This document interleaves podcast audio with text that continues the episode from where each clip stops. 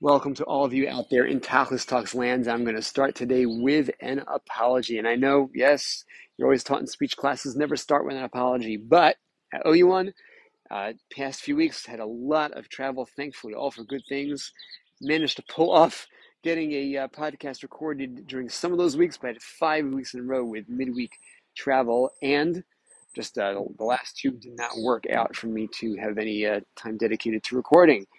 But I am doing that today and apologize if there's some background noise over here, but Hashem, God has provided us a stunning day over here in Cincinnati, Ohio, and we've had many other days that were not quite like this. It can actually get outdoors, appreciate the uh, fresh air, get some vitamin D, and at the same time share what I believe will be an uplifting message and sync with this kind of beautiful uplifting day.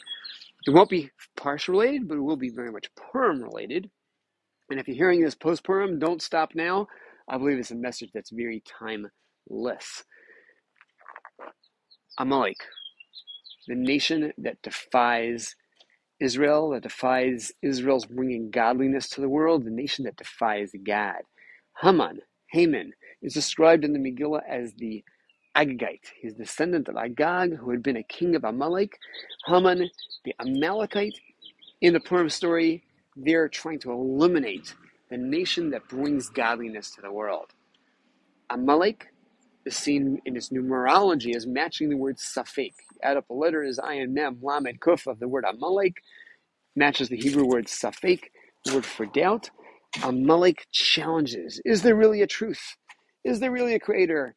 Have there been such miracles? Is there a nation that's protected by God? We will do a suicidal act of tampering with Israel to show that it's not so clear that they really are miraculous. Amalek stands in defiance to God's truth being represented in the world. When they attack us at that first juncture in history, way back, way before Haman makes his attempt to destroy us, Amalek made their first attack against Israel when we left Egypt. And we're at a place called Refidim. The sages see in the name Refidim a message Rafu Yedehem Min HaTorah.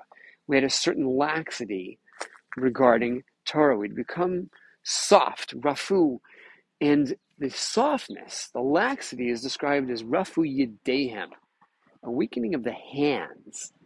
Well, if we were dealing with maybe a mitzvah like shaking a lulav or banging the aravas, there are mitzvahs that we do with our hands, but study of Torah, okay, maybe you got some gestures we do with your hands and a uh, yeshiva, the, the thumb motions, but Rafu Yedehem, they weaken their hands about the Torah, their grasp of the Torah. What, what's the hand? And when we do battle, Moshe is up on the mountain and his hand is stretched upwards. And when his hand is stretched upwards, we are successful in battle. When his hand is not stretched upwards, we have trouble. And the Talmud asks, the Mishnah in Rosh Hashanah, are his hands waging the war, but they are directing our attention heavenwards. When we are focused upwards, we're focused on the heavens, we're successful, we have the right recognition of God being the provider of our success, then we are successful. But again, somehow there's a message in it, particularly due to his elevated hand. Heard a beautiful mm-hmm. idea just a few weeks ago from my friend Rabbi Yaakov Robinson. He'd been part of our team here in Cincinnati. He's now a rabbi of note in Chicago and basically head of a large network of rabbis in the Midwest. Rabbi Robinson shared a fascinating idea after raising another very interesting question. Amalek versus Israel goes way back.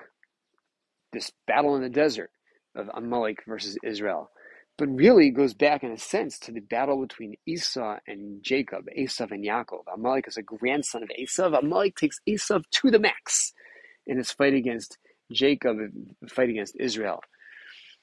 Right at that first battle, so to speak, the first time Esau is threatening to kill Yaakov after Jacob gets the blessings and yeah, Esav is very disturbed about that and he threatens to kill Yaakov and Yaakov sent away from home He's going to go found the family of Yaakov. He's going to found the nation of Israel. God appears to Yaakov, and the famous dream where Yaakov sees angels ascending to heaven and then descending on a ladder. Sulam Mutzav Arza. And Robinson raised the question why a ladder? If there was a message of angels going up and coming down, why not a staircase? And maybe multiple approaches to address this, but he shared the following beautiful idea of Shimshon Pincus asks, What is the highest part of the human being? You, you listeners out there in Tachlis Talk lands, what is the highest part of you? And most of us would think the top of our head. But in reality, for a second, put your hand on top of your head. Right now, your hand is higher than the top of your head. And in fact, your hand isn't even as high as it can go. Lift it straight up, and your hand is considerably higher than it was when it was on top of your head. The highest part of a person is his upward stretched hand. And our head, our thought process, that ultimately is how high we think we can get. But we limit ourselves when we only get as high as we think we can get. When we aspire to something greater than that, we realize I can stretch. I have the possibility to point upwards, to direct my attention upwards. We can often accomplish more than we realize we can accomplish. Rafu Yudeim in the Torah, a weakening of the hands in the Torah was that they limited themselves. There were those self-defeating thoughts of can't be more committed than this, can't be more dedicated than that, I can't be more. But maybe I can.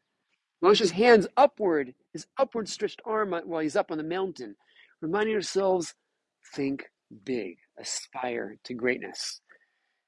Jacob, who's about to found the family of Israel, the family that's going to represent godliness in the world, that bring to the world a message of connection with the infinite. A staircase would represent climbing with the hands at your side. A ladder represents climbing to catch up with your upward stretched arms. You're reaching up and you're following and catching up with yourself. I've got my head, I've got my thought, I've got my capacity, my thinking, but I really can aspire to something beyond that as well.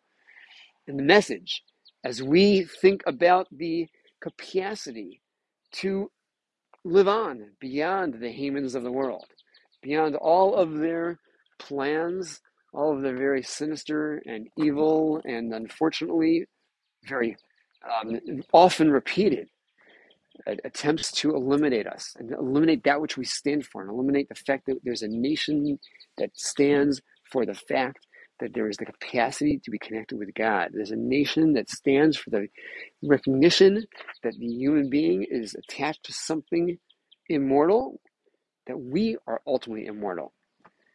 What we represent to the world is that we're body and soul. We've got a neshama that's eternal, where we have a God connect. Part of ourself is eternal, part of ourself is not bound by time and space.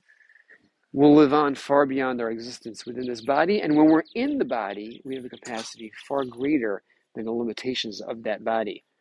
Part of us is godly. Part of us can do godlike acts.